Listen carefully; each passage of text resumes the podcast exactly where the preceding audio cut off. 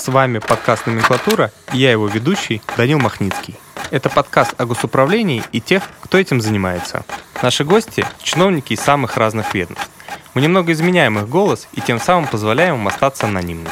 Это делает наш разговор откровеннее, а выбираемые темы интереснее – и сегодня мы записываем наш третий выпуск подкаста «Номенклатура». И если в прошлый раз мы пригласили гостя, который сидит в большом просторном кабинете и занимается административной бумажной работой, то сегодня я пригласил на студию Fabuma Records человека, который занимается работой, что называется, на земле.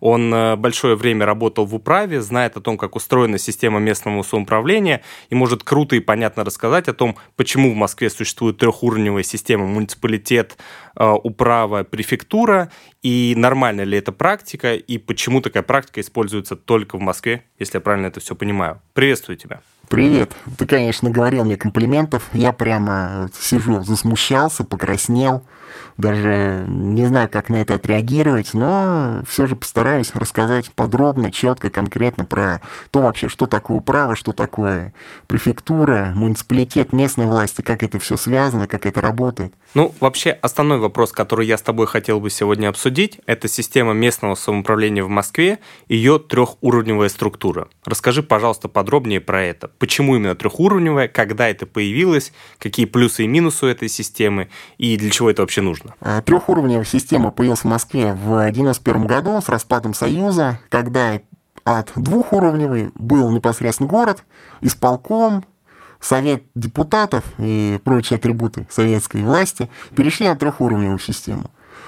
Если память не изменяет, ее взяли из европейских городов, когда был муниципалитет городской, были округа и были районы. Угу. Решили, что так будет лучше город управляться. Угу. В итоге создали 10 административных округов, 9 по количеству сторон света и плюс Зеленоградский. Потом с присоединением Новой Москвы появился еще 11 административный, 11 и 12 административные округа, это Троицкий и Новомосковский. На них существует единственная префектура. Троицкого и Новомосковского административного округа. С 1991 года карта районов немного менялась, какие-то районы появлялись, какие-то районы убирались посредством объединения. Например, раньше был отдельный район Выхина, отдельный Жулибина, сейчас это один район. Угу. Была такая история, как э, территориальная единица с особым статусом, ТЕОС. Их было порядка 10 на весь город. Угу. Но со временем их просто влили в территории районов. Расскажи, пожалуйста, подробнее для наших слушателей, в чем смысл трехуровневой структуры, почему мы ее так называем, из каких органов она состоит? А, Трехуровневая структура, она выглядит следующим образом. Есть правительство Москвы, которое возглавляет мэр Москвы. Правительство Москвы состоит из различных департаментов, комитетов, которые могут подчиняться как мэру, угу как, например, Департамент финансов, так и курирующим заместителем мэра по каждому своему направлению. Это первый уровень, это уровень городского города. управления, уровень города. Дальше. Следующий уровень – это административные округа, которых у нас 12. Угу. Каждый административный округ возглавляет префект. Префект подчиняется напрямую мэру, но при этом поручения по каким-то вопросам ему могут давать курирующие заместители мэра. Угу. И, наверное, министры московского правительства. И руководители департаментов. Угу. Это второй уровень. Это второй уровень. Раньше при Лужковой префект был министром правительства Москвы. С приходом Сергея Семеновича у него этот статус отобрали. Угу. А Наверное, третий... это формальное понижение не случайно? Да, это понижение не случайно, но об этом мы расскажем чуть позже. Хорошо. Третий уровень – это управа районов. Управа района, так же как префектура, относится к территориальным органам исполнительной власти, и она является теми, кто работает непосредственно на земле, с жителями. Это где ты работал? Да, угу. не работаю. Не работаешь. Окей. И, насколько я понимаю, есть еще Совет муниципальных депутатов, который тоже можно отнести к этому третьему уровню управления. Да, Совет муниципальных депутатов – это представительный орган, который непосредственно работает с людьми, со своими избирателями и доносит их какие-то пожелания, чаяния, требования, желания до исполнительной власти. Угу. То есть мы можем сказать, что на третьем уровне управления, таком самом низком, у нас фактически есть два основных актора. Это управа и Совет муниципальных депутатов. Да. И еще интересная особенность московской власти в том, что у префектур в административных округах своих представительных органов нет. Угу. То есть есть муниципальный депутат, есть Мосгордума. То есть можно из мундепов сразу попасть в Мосгордуму. Угу. И такие факты, кстати, есть и Мгм. были. Слушай, а чем занимаются местные мундепы? Насколько я понимаю, у них нет э, никакого права условно-законодательной инициативы, потому что это местное самоуправление. Э, в то же время они не имеют каких-то бюджетов, которыми могли бы распоряжаться. Наверное, у них есть какие-то полномочия по контролю над деятельностью управ? Эм, Ситуация какая? Бюджет у них есть, но большую часть его составляет фонд оплаты труда. Вообще полномочия мундепов можно свести к следующим вопросам. Это согласование благоустройства и контроль за ним. То есть, когда им э, направляют списки благоустройства с перечнем работ, условно говоря, что в дворе таком-то будет сделаны такие-то работы, установка детской площадки, ремонт асфальта, высылка деревьев, кустарников и так далее. Это ему право направляет. Да? Угу. Затем они занимаются капремонтом. Это контроль за капремонтом, приемка капремонта, приемка ремонта подъездов, если память не изменяет. Также э, они участвуют в призывной комиссии. Мгм. Также они организовывают различные районные праздники, на что им тоже бюджет спускается. Это масленицы, какие-то локальные дни, Мгм. Новый год и так далее. Ну, тогда мы сейчас с тобой попытаемся от обратного размотать вот эту структуру управления, чтобы было понятно, у кого какие полномочия. То есть про Совет Мундепов мы, в принципе, поняли. Это контроль э, над тем, что происходит непосредственно в районе по благоустройству, ремонту, какие-то социальные функции вроде военных призывных комиссий и так далее, и так далее. Здесь мне, в принципе, понятно, я думаю, что нашим слушателям тоже будет понятно. А чем тогда занимается управа? То есть, как вот я понял, управа это такой условно исполнительный орган в рамках отдельного района, там, тире муниципалитета. Вот какие у него полномочия? Я попытаюсь э, объяснить совсем просто. Управа – это тот орган, который формально отвечает за все, что происходит в районе. Мгм. Но при этом зачастую у него нет контрольных полномочий. Если раньше, еще в начале 2000-х, управа могла возбуждать дела об административных правонарушениях по некоторым статьям Мгм. КОАП и, по-моему, города Москвы, то сейчас у нее такие полномочия отобрали. То есть управа – это своего рода такой, не то чтобы надзиратель, но контролер, который при этом не имеет особых полномочий непосредственно по контролю. Он может смотреть, Мгм. о каких-то фактах э, писать, ну или там как-то неформально воздействовать. Ну, то есть он такой, я бы сказал, администратор.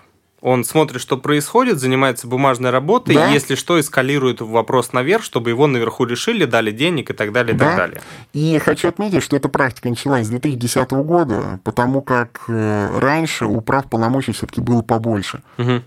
Раньше у них был и свой небольшой, правда, но бюджет.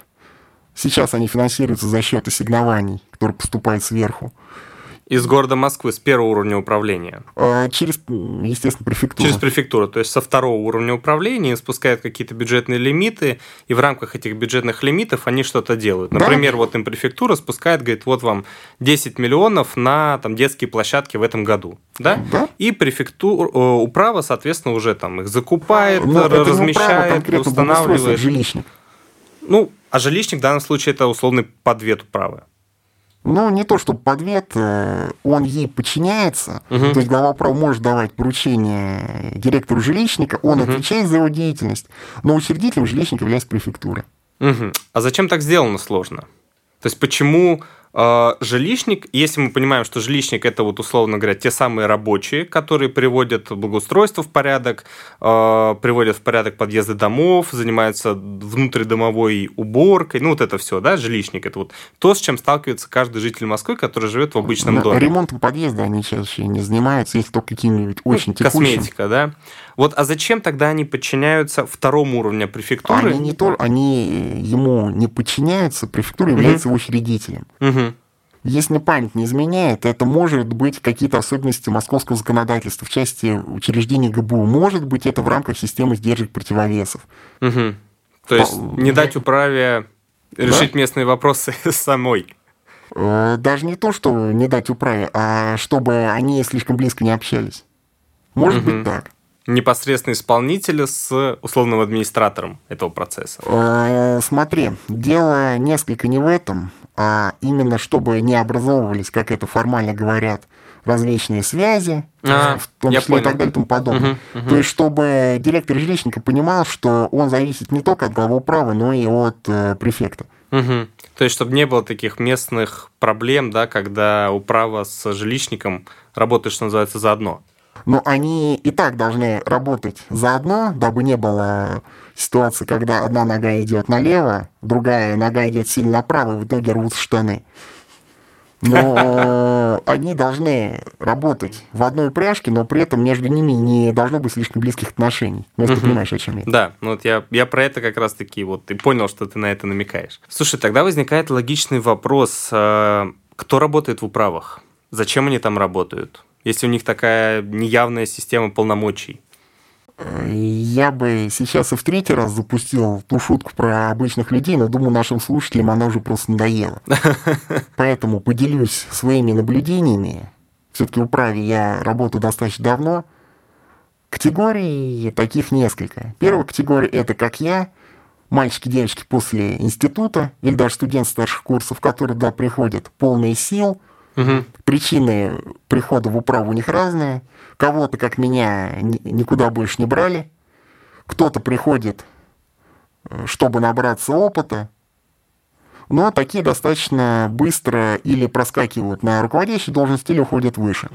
Есть другая категория, это люди, которые приходят на пересидеть. Это, честно говоря, я бы не сказал, что самая ужасная категория, но с такими людьми я работаю очень трудно, особенно когда они твои подчиненные. Они абсолютно демотивированы, они будут работать ровно с 8 до 5, потом вставать и уходить. Мгм.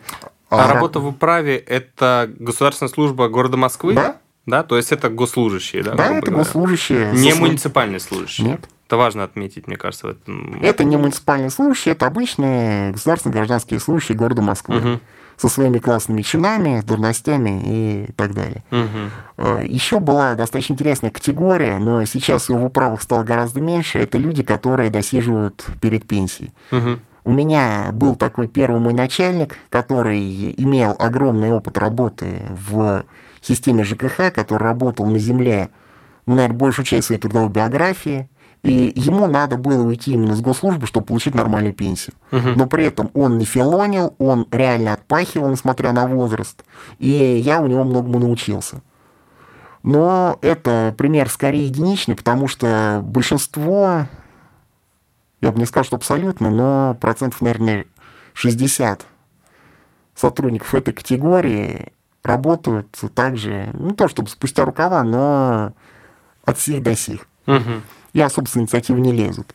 И А есть ли какой-то смысл вообще инициативить в управе? То есть, если у нее особо нет полномочий финансовых, и она, по сути, является таким администратором, что-то можно наинициативить? Этот вопрос можно задать любому чиновнику и получить ответ, что да, смысла инициативить нет, но тогда вообще смысла рождаться нет. Если уж так совсем есть философия. Но э, скажу лично про себя, что я всегда старался не просто формально работать от этих до этих, а старался выходить с какими-то предложениями по оптимизации, например, какие-то продвигать интересные нестандартные решения. Да, я достиг определенного уровня. И скажу больше, честно говоря, меня звали и в префектуру, и на город, но я туда не пошел, потому что мне там было бы скучно. Я потом превратился в обычного бумажного червя. А тут э, определенное движение, регулярные и нестандартные задачи.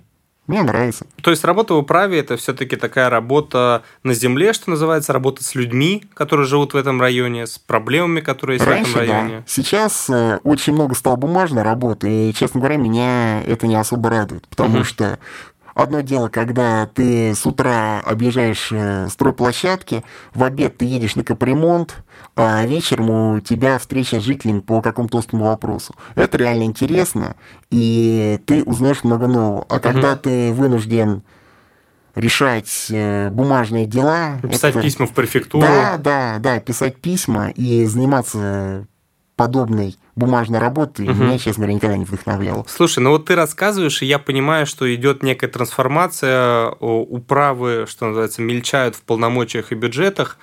А где же тогда остаются вот эти люди, которые работают с, э, на земле с населением, решают их местные проблемы? Кто это тогда в существующей системе местного самоуправления? Москвы. Это, это или мастодонты, которые остались со времен Лужкова, которые еще помнят те славные времена, или молодые ребята, мои ровесники, кто приходит в управу не для того, чтобы пересидеть или заработать там какие-то связи, а которые реально хотят э, работать на благо города. Угу. И такие есть. Да, таких не так много, но, повторюсь, они есть. Слушай, а вот э, в прошлом выпуске к нам приходил гость из московского стройкомплекса, и мы с ним как раз обсуждали вопрос э, периодической такой несогласованности действий разных служб, э, когда дороги одни и те же перекладывают, положили дорогу, а потом оказалось, что надо трубы менять и так далее, и так далее. А как в этом процессе участвует управа? То есть я так понимаю, что она администратор, и как раз-таки, наверное, управа могла бы решать вот эти вопросы несостыкованности – да, я прослушал этот подкаст. Такое действительно бывает, но в районе, где я работаю, мы такой практики избегаем, потому что когда начинается условная перекладка асфальта, даже на дорогах, э, балансдержателем, который является не жилищник, а, например, окружной автомобильной дороги, угу. мы стараемся уточнить, не будет ли там прокладка теплотрассы или какие-нибудь э, периодичная работа по обслуживанию различных коммуникаций. Понятно, что если это аварийное разрытие, то uh-huh. это предугадать достаточно сложно, и uh-huh. это форс-мажор. Но когда мы планируем благоустройство, мы стараемся его синхронизировать с различными другими городскими программами. Uh-huh. То есть это что... такая вот ручная настройка этого процесса, а, да? Пока да. Пока да. Угу. Возвращаясь к вопросу про согласованность действий разных служб, каким образом управа может их координировать, если они формально более высокоуровневые. А тут мы подходим к вопросу персоналей. И про это я бы хотел остановиться отдельно, потому как э, портрет главы управы за 10-15 лет очень сильно изменился. Угу. Если раньше глава управы это был такой крепкий мужик лет... Крепкий хозяйственник, да? Да, да, лет 45-50, который еще работал, может быть, в исполкомах в советские годы, он не так владеет нормативной базой, как некоторые эффективные менеджеры, но во-первых, он умеет работать с людьми, он умеет находить с ними общий язык, и он ориентирован прежде всего на результат. Uh-huh. То есть для него важнее сделать, а как, но это уже вопрос немного другой. Сейчас э, бывает, приходят такие кадры, которые в совершенстве знают нормативку, но при этом э, с ее практической реализацией наступают проблемы. Так, вернемся к теме нашего разговора. Вот именно задача главы управы, по-хорошему, взять собрать представителей организации у себя на площадке. Которые работают у него в районе. Да. Угу. Например, тот же МАЭК, тот же Мосводоканал, другие какие-то сетевые организации у главы управы с ним, в принципе, контакт должен быть, потому что, например, в части того же, той же подготовки к отопительному сезону, он с ними плотно взаимодействует. И если он умеет с ними общаться, то это абсолютно не проблема собрать их на площадке и попробовать э, эти вопросы синхронизировать. И многие толковые главы управ, они так, в принципе, и делают.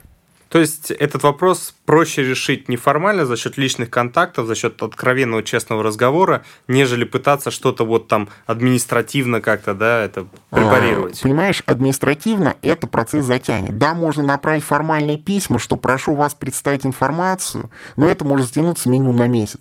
А можно пригласить их на рабочее совещание. В начале года какое-нибудь установочное, например, да? Да, в начале года, в начале периода, да, установочное совещание, и именно за круглым столом собрать всех заинтересованных персонажей и с ними непосредственно обсудить и состыковать. Угу. Это, на мой взгляд, не так сложно и вполне реализуемо.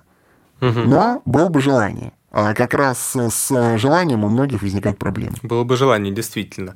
Но вот я из твоего разговора, из твоих рассказов понимаю, что действительно глава управы – это тот человек, от которого в довольно серьезной степени зависит эффективность управления вот районом. Согласен, и это при условии обрезанных полномочий. Угу. Потому что раньше управы полномочий было больше. Угу. Когда, даже когда я туда приходил, это был конец 2000-х годов. И с тем, что сейчас ну, это достаточно угу. Ну, я разные так, вещи. Я так понимаю, что происходит э, некоторая централизация управления Москвой как субъектом и районами, которые в нее входят. А для чего это делается? Буду откровенным, она происходит уже 10 лет, потому как э, с приходом нового мэра наблюдается, как ты верно заметил, именно централизация. Это объясняет и то, что префектов лишили статуса министра правительства Москвы, угу. и то, что отняли ряд полномочий, и то, что некоторые программы теперь реализуются на уровне города, а не на уровне округа, угу. и то, что префектура права является фактически такими административными не то что надзирателями, а скорее, как ты правильно сказал, администраторами. Администраторами, да. Хорошо, а попробуем дальше размотать. Вот это сейчас у нас с тобой разговор был про третий уровень управления, управы как исполнительный орган и Совет мундепов как представительный орган отдельного муниципалитета. Про Советы муниципальных депутатов, то, какие у них полномочия, какой у них есть объем финансирования, на что они реально могут влиять, и стоит ли, наверное, такой отвлеченный вопрос, да, заинтересованным гражданам туда идти пытаться избираться. Начну с ответа на последний вопрос – стоит ли не стоит избираться, это должен решать сам каждый человек, потому как э, никого насильно, ну, если, конечно, это там какой-нибудь директор ЦСО или главврач поликлиники туда не направляют, ну, или директор школы. Если человек хочет помогать людям, если человек хочет э, определенного политического опыта, то идти стоит, почему нет. Угу. Если речь зашла об их полномочиях, то их можно свести к э, следующим блокам. Первый блок – это благоустройство и капремонт. В части благоустройства мундепы согласовывают э, списки на угу. благоустройство. С управой ну, которые поступают от управы. А согласовывают, они могут как-то их скорректировать, да. предложить какое-то свое решение? Ну, поэтому они да направляются, угу. потому что Мундеп – это представитель жителей района. Угу. Если его избиратели хотят, например, вместо детской площадки, чтобы им поставили спортивную, угу. Мундеп это может сказать в своих замечаниях, и управа может это учить спокойно. Угу. Главное, главное, чтобы между Советом депутатов и управой был налаженный конструктивный диалог, но об этом расскажу чуть позже. Угу. Далее они занимаются капремонтом в части приемки этого самого ремонта. То есть, когда акт приемки, его должен подписать муниципальный депутат много было скандалов на эту тему с э, чернилами, еще с чем-то, но я, честно говоря, отношусь к этому скептически, потому что сколько работы у нас в районе такого ни разу угу. не было. Угу. И также мундепы участвуют в призывной комиссии, также за счет э, внутригородского муниципального образования организуются районные праздники. Это Новый год, Масленица, какие-то районные даты памятные. Угу. Вот. В принципе, все, может быть, что-то упустил. Угу. Слушай, а есть какая-то разница в деятельности э, Совета муниципальных депутатов в зависимости от их состава? Допустим, разношерстные, разные партии представленные, или там оппозиционные, где большинство оппозиционные, или полностью, который из Единой России состоит. В чем различие? Различие есть, и тут все зависит непосредственно от персоналей. То есть человек может быть от любой политической партии, но если он не сильно адекватный, то сам понимаешь, и вы, уважаемые слушатели, понимаете, что работать с ними трудно. У меня был в практике такой случай, когда оппозиционные депутаты вместо того, чтобы заниматься непосредственно работой по представлению интересов своих избирателей, они занимались ровно тем, что ловили хайп. Угу. То есть сутевой работы они вели достаточно немного, угу но при этом громкие заявления, исключительно ради хайпа, попытки срыва каких-то работ. И при этом мы им предлагали, ребят, давайте, вот есть площадка ваша, сайт депутатов, мы с вами обсудим, сядем за стол, проговорим, выработаем какое-то компромиссное решение. Но нет, ребята хотят ловить хайп. Ну, их право. Угу. При Пов... том, что есть инструменты, как бы, да, немножко вот... Э, Повторюсь, все зависит от персонали и их политических целей. У меня есть опыт конструктивного взаимодействия с э, оппозиционными муниципальными депутатами. Да, они представляют э, партии, которые, условно, Яблоко, условно, ЛДПР, еще там какие-то вообще самовыдвиженцы, но которые оппозиционные. Не вопрос, там есть нормальные люди. То есть с кем можно выстроить конструктивный диалог. То есть которые готовы, во-первых, выслушать нас, выразить свою позицию и готовы прийти к определенному компромиссу. Угу. И, честно говоря, меня очень сильно раздражает, когда муниципальные депутаты, извиняюсь за прямоту, начинают лезть не абсолютно не в свои дела. Задача муниципальных депутатов достаточно локальная и ограниченная знаю за тавтологию, границами района. Но когда муниципальные депутаты начинают лезть в глобальную повестку, в какие-то вещи управления городом, где их, извините, никто не ждет, и их мнение всем индифферентно, ну, это звучит, правословно, смешно. Когда вместо того, чтобы решать локальные проблемы, Мгм. зачем мы, собственно, их и избрали, они лезут в вопросы управления городом. Мгм. Ну, с такими диалог короткий. Хотите, избирайтесь, депутат Мосгордумы решайте. Ну, у всех свои цели и задачи, Бесспорно. поэтому я думаю, что так и происходит. Но э, вот э, хотел бы вдогонку отметить, что, на мой взгляд, э, управа вне зависимости от партийной принадлежности и направленности Совета депутатов должна выстраивать с ним конструктивный диалог. Так же, как Совет депутатов должен выстраивать с управой. То есть, если они априори занимают позиции по разные стороны баррикад, Будет тяжело. будет не просто тяжело, а фактически ничего сделать нельзя будет. И получится ситуация, как в одной всем нам известной басне.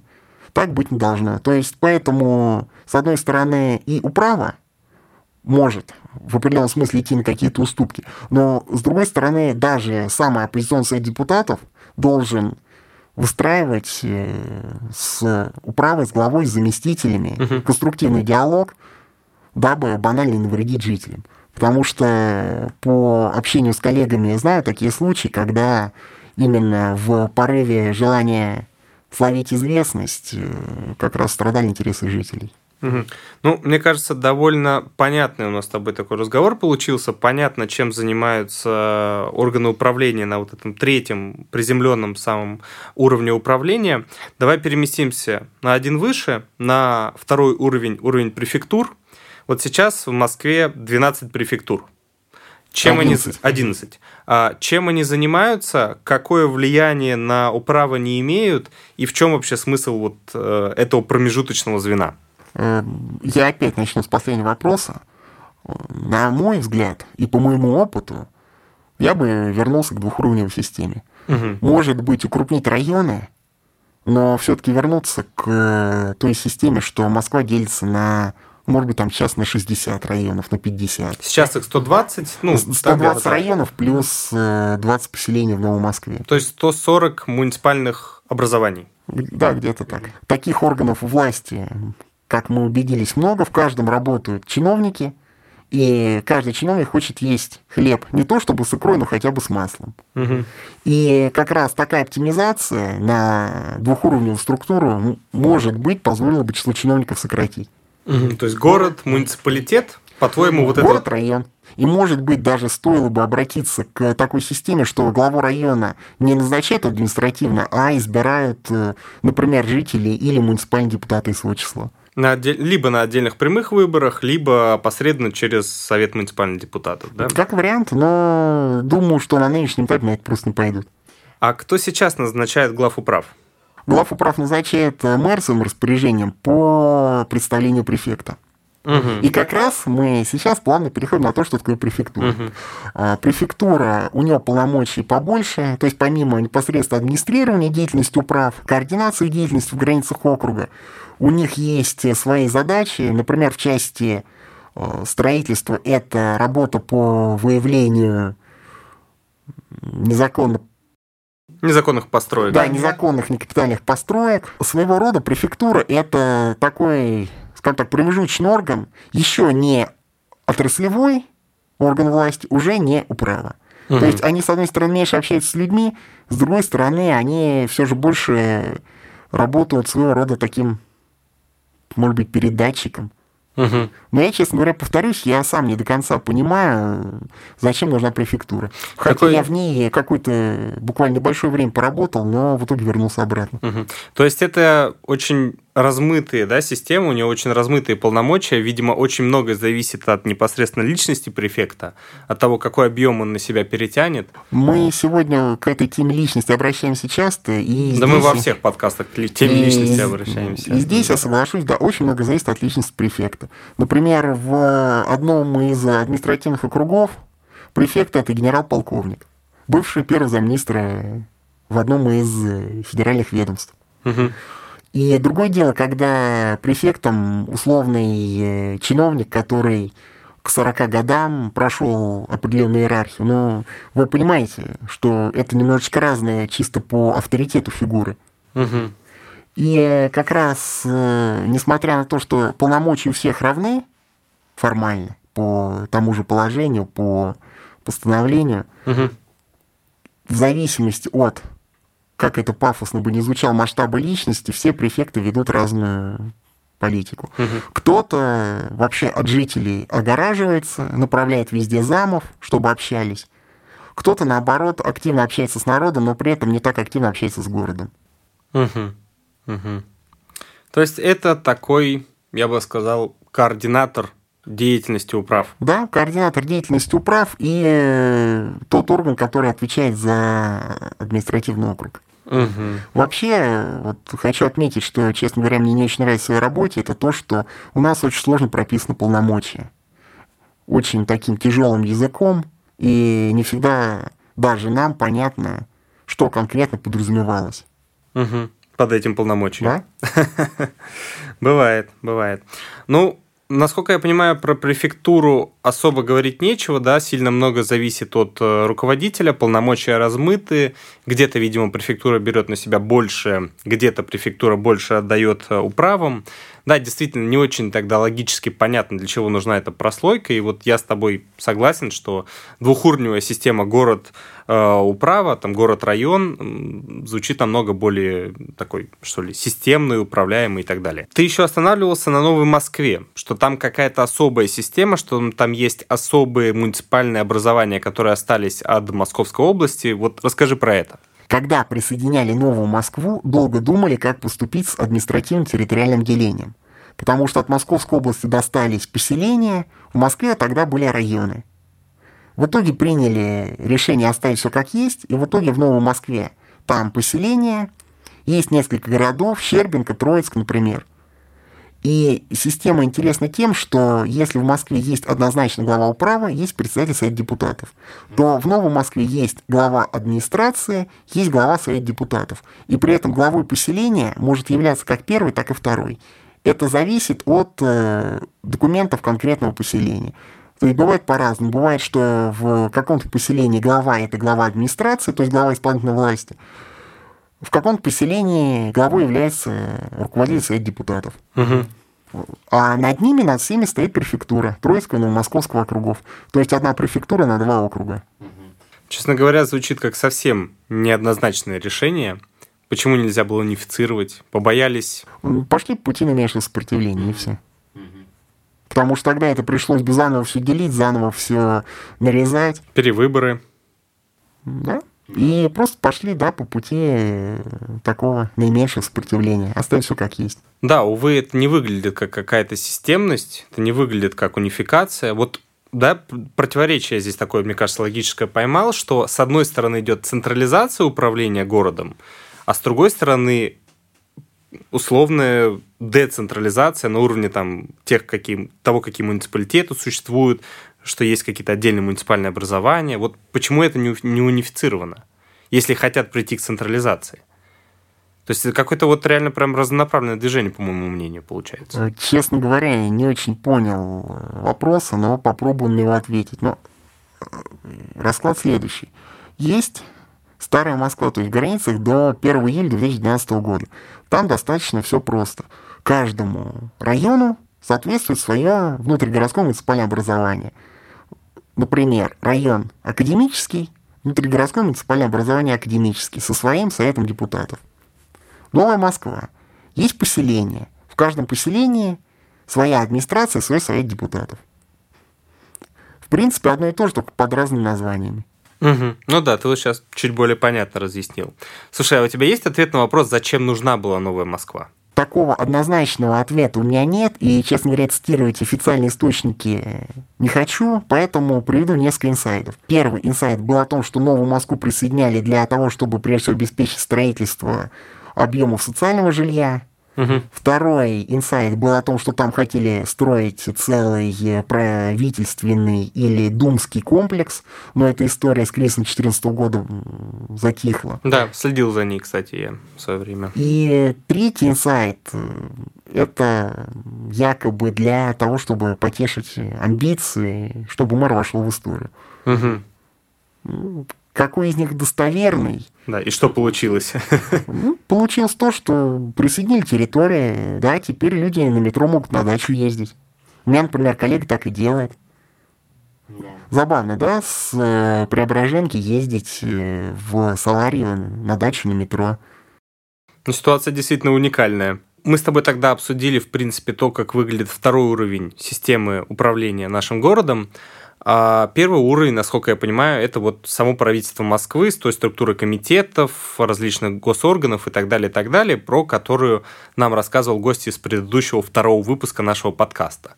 То есть, в принципе, да, вот эта вот такая триединая система, она состоит из трех уровней, которые мы рассказали, про которые поговорили, и, в принципе, стало понятнее, как это все управляется. Я уже озвучивал, что я достаточно короткое время работал в префектуре, куда меня тоже позвали, но меня хватило меньше, чем на полгода. Потому что, честно говоря, там слишком много бумажной работы, и я просто вернулся обратно.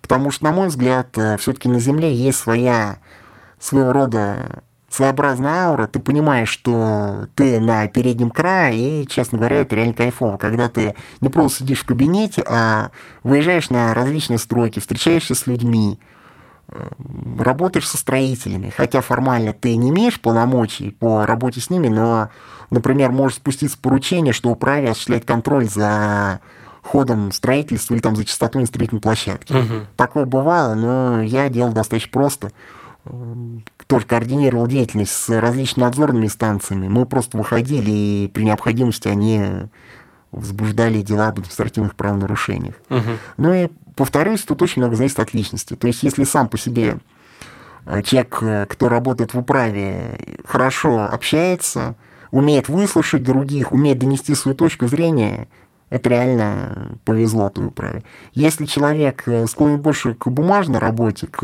аналитике, хотя и в управе тоже она имеет место быть, то ему лучше идти на город. Uh-huh. Вот у меня, например, однокурсник работает на уровне города. Ну, я бы не сказал, что по его рассказам там супер интересно. Там очень много бумажной формальной работы, очень много различных совещаний. Да, бывает, нас тоже вызывают на городские совещания по каким-то вопросам, по той же реновации, по той же стройке, но это происходит, ну, может быть, раз в неделю, может быть, раз в две недели, uh-huh, uh-huh. но не так часто. А у них эти совещания практически идут постоянно. То есть, может быть так, что у одного человека в день по 3-4 совещания. Uh-huh. Я, а честно говоря, от такого с ума сошел. А правильно я понимаю, что во многих случаях управа выступает в роли такого оператора общегородских программ, что спускается какое-то общемосковское поручение, и вот управа на своей веренной им территории реализует отдельные ее кусочки. А, это зависит от уровня программы. Например, вот та же программа «Мой район», ее делает департамент капремонта, если память не изменяет. Угу. Если программа городского уровня, то ее делает чаще всего городской исполнитель. Если это районное благоустройство, то чаще всего заказчиком выступает районный жилищник. Но повторюсь, если речь идет о благоустройстве, то э, важно кто является балансодержателем территории. Это, условно говоря, районный жилищник, это какие-нибудь окружные автомобильные дороги, или, может быть, территория вообще городская, и балансодержателем является городское учреждение. У меня вот здесь такой интересный вопрос, на самом деле. Я вот тоже об этом часто задумывался. Правильно ли я понимаю, что каждый клочок городской земли, он у кого-то на балансе стоит? И вопрос в том, как хорошо он содержится, как он выглядит, а, какие на нем объекты размещены, зависит от балансодержателя. Я попробую сейчас рассказать э, более-менее по пунктам, структурированно. Да, действительно, у каждого участка есть свой баланс содержать. Если, например, речь идет о территориях, это дороги, там какие-то озелененные территории, дворовые территории, то балансодержателям их, то есть тем, кто их обслуживает, отвечает за их благоустройство, могут быть структуры трех уровней. Это городская структура, это окружная структура и, соответственно, районная структура. То есть районный жилищник занимается благоустройством дворов, каких-то внутриквартальных, внутридворовых проездов и тех дорог, которые у него на балансе. Чаще всего дороги третьей категории, так называемые. Если мне тоже память не знает, тоже благоустройством я занимался достаточно давно и не так много. Если, например, речь идет о каких-то территориях, например, промышленных, то это чаще всего территория, которая у кого-то в аренде или собственности, и за нее уже отвечает собственник. Но, не дай бог, если что-то там случится, спрашивать бы в том числе с управы. Потому что управа угу. должна знать, что у нее происходит на территории, и за это отвечает. Угу. Угу. Ну, то есть, грубо говоря, в Москве нет бесхозных участков, так или иначе, Но каждый бесхозные, участок... Что понимать под бесхозным участком? То есть, участок может быть признан бесхозным только по решению суда. Это гражданский кодекс, если память не изменяет. Угу. То есть, для того, чтобы признать что-то бесхозным или бесхозяйным, надо обратиться в суд. И чтобы суд принял такое решение. А это не все так просто. Может быть территория, которая висит у кого-то на балансе, но уже несколько лет не обслуживается. Угу. Такое бывает. Ну, тогда, соответственно, надо вести работу с собственником.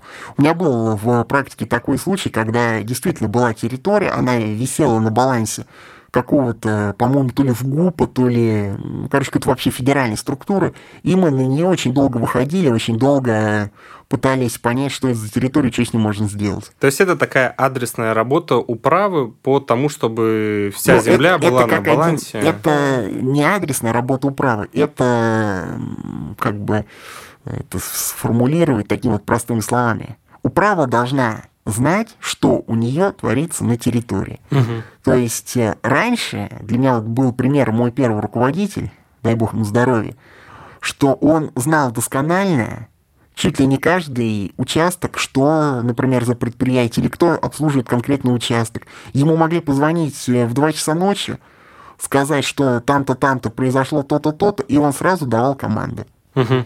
Например, э, у нас был случай, когда была аварийная ситуация.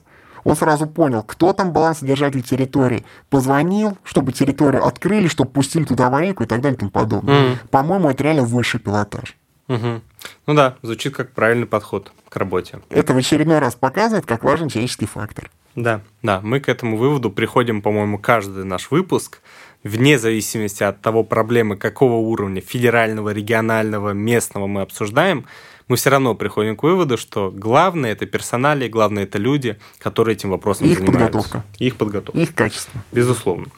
А, давай с тобой тогда поговорим о том, почему именно в Москве сформировалась такая система и почему в других регионах, например, местное самоуправление выглядит по-другому.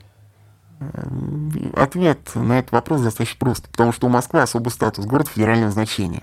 И как раз э, подобный формат сформировался еще в 90-х годах, когда и разделили на три уровня, и в каждом районе создали совет депутатов, который назывался тогда районные советники. Угу. Что-то в этом роде. То есть э, закон о местном самоуправлении, если мне память не изменяет, был принят в 2003 году. То есть через 12 лет после распада Союза. И на тот момент в Москве уже была более-менее действующая структура в том числе и местном самоуправлении.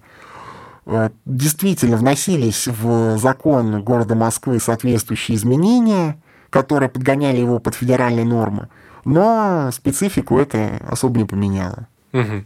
Но ведь городов федерального значения у нас в стране три. Во всех ли городах федерального значения такая же система? Я подозреваю, что нет. Э, как в Питере, э, я особо не знаю. Я там был несколько раз в том числе с туристической поездкой. Но знаю, что там есть и районы, что там есть и округа, но, насколько понимаю, что муниципальные депутаты там все-таки они имеют чуть больше полномочий. Угу. А в Севастополе к нам приезжала тоже делегация, когда их только присоединили, мы им тоже помогали советами, но там я больше общался с исполнительной властью. Насколько я знаю, там у них есть э, администрация районов, есть и город, но если память не изменяет, в очередной раз скажу эту свою любимую фразу, система у них там двухуровневая. Угу. То есть это такая, скорее, чисто московская специфика, которая чуть-чуть есть в Питере, а в Севастополе, например, уже не используется в силу масштаба, наверное. Да, и посмотри на все-таки размер Москвы. Понятно. Москва дело. это сейчас же, по-моему, 15 миллионов человек. Понятное дело. Ну вот мы с тобой поговорили про трехуровневую систему управления в Москве, как в городе федерального значения. Понятно, что здесь ситуация немножко особенная. А вот если мы говорим про другие регионы нашей большой страны, как там выстроена система местного самоуправления? Вот есть, например, э, Новосибирская область, и есть в ней город-миллионник, большой город Новосибирск. Вот ты понимаешь, как работает там все это? Во-первых, э, любой э, крупный город – помимо Санкт-Петербурга, в котором, если, если не ошибаюсь, 4 миллиона человек проживает, он сопоставим как по размерам, так и по населению с э, любым административным округом города Москвы. Угу. И э, могу ошибаться, но в большинстве миллионников все же двухуровневая система. Есть город, есть городской совет депутатов, есть районы, угу. которые могут называться как угодно, там есть своя исполнительная власть и свои депутаты районные. Угу. То есть город все равно выступает в роли какой-то отдельной административно-территориальной единицы. В, помнишь, в 131 законе есть понятие как э, полномочия городского поселения, угу. полномочия сельского поселения. И тут надо смотреть э, устав, как у каждого города, или как вот называется, ключевой документ. Угу. Потому что кто-то все полномочия относит на уровень города, а территориалы занимаются еще меньше, чем в Москве. Угу. Кто-то наоборот, все отдает районам, а город своего рода администратор, координатор, и иногда бьет по рукам взорвавшимся. Угу. То есть все очень сильно зависит от того, как выстроена система местного самоуправления в конкретно Именно. этом регионе. Именно. И это обусловлено тем фактом, что сейчас все эти вопросы на федеральном уровне фактически никто не ведет. Не надо думать, что в управах работают одни дубы, которые озабочены исключительно районными проблемами. Все-таки кругозор надо свой повышать. И в свое время, в том числе, когда у меня было желание пойти как раз на федеральный уровень в Минрегион, я эту тему немножко для себя изучил. Но это сорвалось, может быть, слава богу. Угу. Тем не менее, мое личное мнение, что орган, который координирует именно региональное развитие, который поможет вырабатывать такие единые подходы и консолидировать удачные практики в территориальном управлении, он бы не помешал. Угу. Потому что, насколько я понимаю, часть полномочий передали Минеку. Ну а в Минеке сколько там департаментов, у меня там однокурсник работал, говорит, там чуть ли их не 30 штук. Да, больше 30 там. Ну, да, какой да. заниматься еще территориальным развитием и территориальным управлением? А как раз такой отдельный орган бы, может быть, там, федеральная служба создали бы. Угу. Мне кажется, он бы не помешал, потому что именно за счет межрегионального взаимодействия, за счет обмена удачными практиками, на мой взгляд, это было бы реально ценно. И, кстати, раньше у Москвы как раз такой обмен был. Как сейчас, не знаю, потому что сейчас приезжает к нам гораздо меньше. Но когда я только пришел, у нас были налажены связи с Курской, с Белгородской областями. Угу. То есть к нам приезжали и обмениваться какими-то практиками, и как, какой-то опыт у нас приобретать. Более того, в том же Курске есть целый микрорайон, который построен московскими ДСК, угу. домостроительными комбинатами и московскими сериями домов. Понятно. Ну, так что обмениваться надо, тем более у каждого субъекта есть какие-то удачные практики. Угу. Ну, то есть ты считаешь, что в принципе нормально, что в рамках одной страны существуют вот разные системы местного самоуправления? Или все-таки стоило бы их унифицировать и привести к какому-то единому стандарту? Э, считаю, что под одну гребенку всех стричь не надо, потому что у каждого региона есть своя специфика. Угу речь о другом, о том, что не надо насаждать какую-то одну систему, как картошку при Петре Первом, или как солдат заставляли букли пудрить мукой при Павле Первом. Это излишнее. Другое дело, что, повторюсь, успешные практики регионального территориального управления, они должны широко внедряться, потому что это поможет избежать такой интересной особенности, как регулярные танцы на граблях. Потому что понятно, что человек, когда на эти грабли наступил и конкретно получил по лбу, он будет бегать, кричать «Эврика! Я открыл!» А то, что такую ошибку уже кто-то совершал, ее можно было бы избежать, угу. об этом мало кто задумывается. То есть сейчас у нас на федеральном уровне нет такого системного интегратора, ошибок, лучших практик? Это лучше спросить у тех, кто на этом федеральном уровне работает. На мой взгляд, э, это могло бы вестись активнее. Угу. Потому что я бы с радостью пообщался с коллегами из других регионов. Ну, конечно, не в рамках э, чата, который ты организовал, за что тебе большое спасибо, а, например, в рамках каких-то форумов. Но нас туда особо никто не приглашает, да и форумов таких, насколько знаю, не особо проводят часто. Угу. А так вот именно обмен опытом, обмен какими-то практиками был бы реально клево. Еще есть вопрос про топонимические комиссии. Я вот у себя в канале буквально недавно писал пост что, что? Да, про то, какой может быть новая топонимическая политика.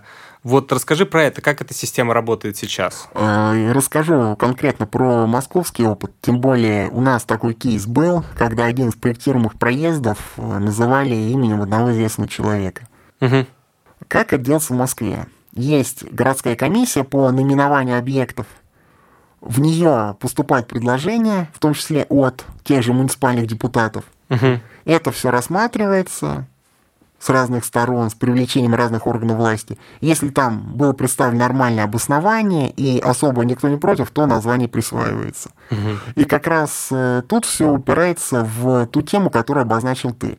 Конечно, я не в такие политические моменты, кто там убийца, палач и так далее, углубляться не хочу, но считаю, что если есть возможность назвать именем какого-то достойного человека, который много сделал для нашей страны, угу. вне зависимости от временного периода, то назвать почему бы нет.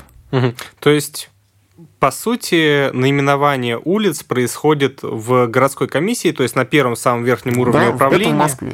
В Москве по представлению вот муниципалитетов. Да, не по представлению в том числе. Угу. То есть могут обратиться различные ассоциации, насколько я понимаю. Угу. Какие-то союзы, например, союз художников, союз архитекторов, союз любителей макраме. Ну, понятно, уже неформальная работа такая ведется. Но это не то, что неформальная работа, это обращение от различных общественных организаций. Угу. Если, например, какая-то территория связана с каким-то известным деятелем, то почему бы и не назвать? Да. Например, э, в том же Бутово очень много улиц, названных в честь академиков. Хотя, на мой взгляд, это не очень правильно, потому что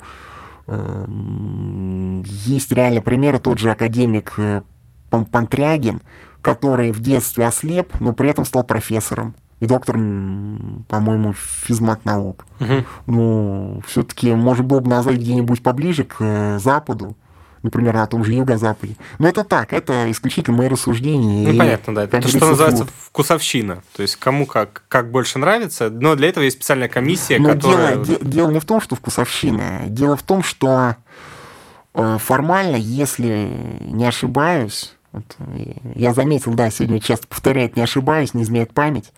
Потому что, честно говоря, я немножечко э, по специфике деятельности с другим блоком, но все-таки вопрос очень интересный. Я немного подготовился и постараюсь их тоже раскрыть. Угу. Такие вопросы обсуждаются на этой городской комиссии, и э, решение именно о привязке с учетом конкретных заслуг может быть принято как положительное, так и отрицательное. То есть э, на юге Москвы есть улица маршала Шестопалова. Это, по-моему, то ли главнокомандующий ракетными войсками, который на Байконуре при испытаниях погиб. Угу. Я сомневаюсь, что он был как-то связан с районом Нагатино-Садовники. Но, тем не менее, вот принято такое решение. Ну и все-таки, на мой взгляд, э, иногда привязку учитывать стоит. Потому что, как мы знаем, Запад, Юго-Запад — это такой своего рода научный кластер, где в том числе и жили многие академики. И называть улицу в Южном Бутово, которая формально к Юго-Западному округу относится, именем, например, академика, ну, не знаю. На мой взгляд, как-то это не очень. Ну, то есть должна быть какая-то логика этих да. наименований, должна быть какая-то да. привязка историческая, территориальная, ну, что-то такое. Например, есть улица Народного ополчения на северо-западе. И она, в принципе, так названа логично, потому что действительно в тех краях формировалась одна из дивизий Народного ополчения. Угу. Все логично. Ну да, да. А бывает путаница, что есть э, метро Красногвардейское, а есть Красногвардейский, по-моему, переулок. И это немножечко разные концы города. Только про то, что там улица большая академическая, метро академическая, наверное, ты знаешь, что это разные концы города, и многие за это путаются. Да. А еще вот я смотрел на карте, в Москве довольно много вот этих проектируемых проездов номер тысяча какой-то. Это просто никто не занимается этими улицами? Чаще всего это улицы, которые или сейчас в промзонах, или проходят по территории бывших промзон. То есть, когда возникает необходимость переименовать, то это делается достаточно быстро. Угу. Например, на территории бывшего ЗИЛа таких проездов было много, но их переименовали в улицы, например, архитекторов или того же Лихачева, который был директором ну, да. ЗИЛа. Да. А насчет того, какая практика в регионах, тоже немножко почитал. Например, если речь идет о каком-нибудь селе и наименовании улицы, то это может э, непосредственно администрация этого поселения, угу. например, по итогам какого-то там обращения или там на заседание депутатов такой вопрос вынести. Если это в районном центре, то это, по-моему, тоже это решат региональные власти. Угу. Ну, про улицы конкретно нашего города и, в принципе, других э, российских городов, понятно. А что, если речь идет, например, о станции метро? Насколько реально переименовать ее? Понял, к чему ты задал этот вопрос, понял, с какой станцией это связано. В принципе, здесь тоже поле деятельности этой комиссии, но для того, чтобы этот вопрос был решен, на мой взгляд, стоит составить конкретное, подробное, понятное обоснование чтобы это обращение подписали известные люди, авторитетные в научной, в культурно-исторической среде, и чтобы этому делу был придан определенный резонанс. Угу. Потому что вопрос наименования станции метро это тоже вопрос э, города, то есть правительства Москвы. Угу. То есть вопрос такой массовой, правильно подготовленной общественной кампании. Да. Угу. Точно. Понял тебя. Слушай, а вот э, возвращаясь к системе трехуровневого управления городом Москвой, где самые большие зарплаты? Естественно, в городе. Естественно, в городе. Причем да? разница может э, достигать, ну, на треть, может быть, даже процентов на 40 на городе больше при uh-huh. равных ставках. Но тут многое зависит э, от э, префекта, от главы управы, потому что может получиться так, что из-за какого-то косяка, из-за чьей-то недоработки префект срежет премиальный фонд всем главам управ а их э, в округе 10-15, может даже больше. Угу. И получится, что все мимо премии благополучника прилетят. Такое угу. бывало. А прилетает глава, соответственно, прилетают все остальные сотрудники. Ну да, то есть получается довольно бюрократически логичная схема, что чем ближе к земле, тем ниже твоя зарплата. Да, но это, честно говоря, немного обидно, потому что, на мой взгляд, э, все-таки те, кто работает на городе, у них э, более такая отстраненная, более бумажная, более формальная, бюрократизированная работа. Без э, можете кидать в меня помидорами за пафос, но uh-huh. мы фактически находимся на переднем краю и зачастую принимаем на себя весь тот негатив, который идет от жителей. Uh-huh. Был у меня прецедент, когда ко мне приезжали чиновники из города, из одного департамента, на такой очень острый, очень проблемный, я бы даже сказал, горячий вопрос. Ну, их приезд, э, я никого не хочу обидеть, но стал только хуже, потому что из-за незнания местной специфики и нежелания обратить на нее внимание, угу. они только подбросили дровишек в а, огонь. Да. И получилось не очень приятно, и нам пришлось потом это э, гасить. Ну, это вот та самая коммуникативная проблема, которую мы как раз обсуждали и там и в первом, и втором выпуске. Слушай, ну давай потихоньку, наверное, тогда будем подходить к концу, хотя я тебе здесь задам еще один провокативный вопрос. Про зарплаты понятно, а вот то, что называется, да, неформальная дополнительная надбавочка, сторонние доходы, где они выше в этой системе? Э, про город говорить не буду, потому как не знаю.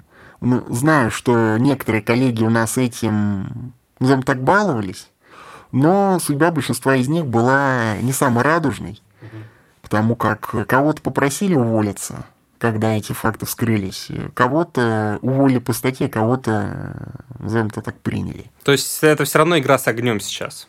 Да, это действительно игра с огнем, потому что все-таки лучше быть бедным, но честным, чем постоянно пугаться каждого шороха угу. и все равно в итоге, скажем так, попасться. Ну да. А кто бдит?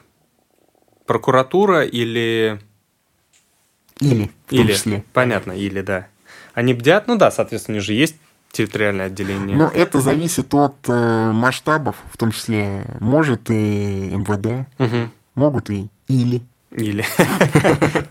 Понятно. Не, А, а если серьезно, то лучше не то, чтобы со всеми дружить, в том числе силовыми структурами, но выстраивать ровные, рабочие, правильные отношения, потому что многие рабочие вопросы без качественного взаимодействия решить очень сложно. Да, это звучит формально, звучит тяжеловесно, но бывает так, что по некоторым вопросам с ними приходится реально плотно взаимодействовать. И одно дело, когда ты их знаешь, ты можешь э, им чем-то помочь в их деятельности, и, соответственно, они тебе помогут. Я не говорю про какие-то неформальные связи, а именно про э, решение каких-то твоих районных локальных задач. Например, э, вот конкретный пример приведу так, что у нас с э, отделом полиции, в принципе, выстроено хорошее рабочее взаимодействие, и э, Например, когда им э, надо помочь с решением каких-то их задач, например, в части парковки нелегальной, в части там деятельности каких-то тех же нелегальных автосервисов в гаражах, это же в свое время была огромная проблема. Но мы сейчас постепенно эту проблему решаем, как раз в том числе из-за того, что у нас э, хорошо выстроены отношения с э, МВД. Или, например, в свое время было поручение о этих нелегальных автовокзалах, откуда автобусы отправлялись. Ну, чаще они были в промзонах, а у меня в районе такая промзон есть. Ну, то есть мы снова вернулись к вопросу о качестве межведомственного. Да, о качестве межведомственного и межличностного взаимодействия. Не говорю, что там надо ходить париться в баню, что там надо вась-вась, но именно такие вот нормальные, рабочие, четкие, конкретные отношения. Всем на пользу. Да? То есть каждый, каждый решает свои конкретно рабочие задачи, и все в плюсе. То есть одно дело, когда там надо писать какой-то запрос, надо какие-то там силы прикладывать, а другое дело, ты знаешь, звонишь и, в принципе, именно для решения своих конкретных рабочих вопросов. Мгм. Понятно. Ну, если ты слушал предыдущие выпуски моего подкаста, я так понимаю, что ты слушал, Да. а, я всем нашим гостям задаю традиционные два вопроса. Первый вопрос про то, чтобы ты изменил в своей работе или в целом в стране, будь у тебя такая возможность. И второй вопрос про то, как ты оцениваешь качество государственного управления. И на самом деле на второй вопрос э, ты уже ответил. То есть ты уже рассказал про то, что будь твоя воля, ты бы перешел с трехуровневой системы на двухуровневую в Москве. Это не моя воля, я высказал свое предложение, потому что, э, честно говоря, вот на такие вопросы глобальные мне отвечать немножечко трудно. Потому что все-таки специфика работы в управе, когда ты больше погружен в локальную повестку, в локальные вопросы, накладывает определенные Ну, понятное дело, да. Да, сложнее мыслить о глобальном вечном. Но я все-таки отвечу и начну с первого вопроса. И отвечу не так. Я не знаю, потому что сотрудник управы никто абсолютно власть не даст. Это да, это такая шутка, чтобы немного обстановку разрядить. А если серьезно, то это как-то звучит слишком общо. Вот дадут мне абсолютную власть. Что бы я сделал? Честно говоря, затрудняюсь ответить. Мгм. Ну, это тоже ответ. Окей. Потому что система управления вещь тонкая и требует в любом случае донастройки, даже когда она вроде бы работает идеально. Здесь главное не руководствоваться методами ранних ленинцев, которые говорили, что мы старый мир разрушим до основания, а затем на его обломках построим новый. Строить новое всегда сложно и дороже. Э, Если серьезно, то конкретно система управления Москвой, да, возможно, она требует э, определенной донастройки. Да, вероятно, стоит э, пойти на систему из двух уровней, убрать префектуры, укрупнить районы. Но все равно о таком опыте стоит судить по результатам эксперимента. Можно, с одной стороны, попробовать это смоделировать с помощью различных э, виртуальных моделей, но, на мой взгляд, в части госуправления это очень трудно. Можно было бы пойти на эксперимент в границах ходового округа, убрать, например, одну из префектур, укрупнить районы, но это очень сильно разболтает э, систему в целом, потому как э, другие будут возмущаться, а почему они, а чем они лучше нас, а чем мы хуже и так далее и тому подобное. И получится, извиняюсь, какая-то анархия, если даже не сказать махновщина.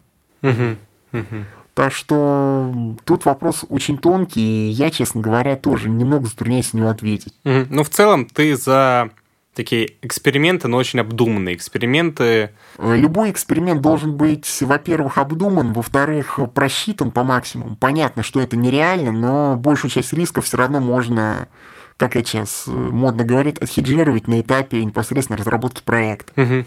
С тобой согласен полностью. Э, другое дело, что как раз может быть полем для, для такого эксперимента могла бы стать и Новая Москва. Mm.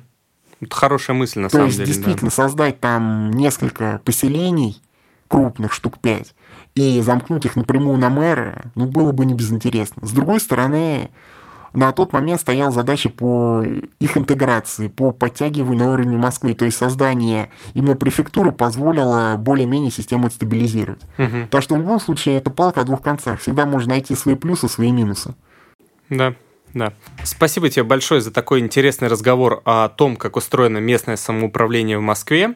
Я думаю, что нашим слушателям стало сильно понятнее, как устроена вся эта штука, как балансируются разные интересы. Круто, что затронули вопросы местного самоуправления не только в Москве, но и в целом в России. А наших слушателей я хотел бы попросить обязательно ставить оценки и писать комментарии нашему подкасту в Apple подкастах, э, потому что это важно, это помогает нам продвигаться, это помогает э, нашему подкасту быть услышанным большему количеству людей. На этом, в принципе, все. Спасибо тебе большое. Спасибо. Пока.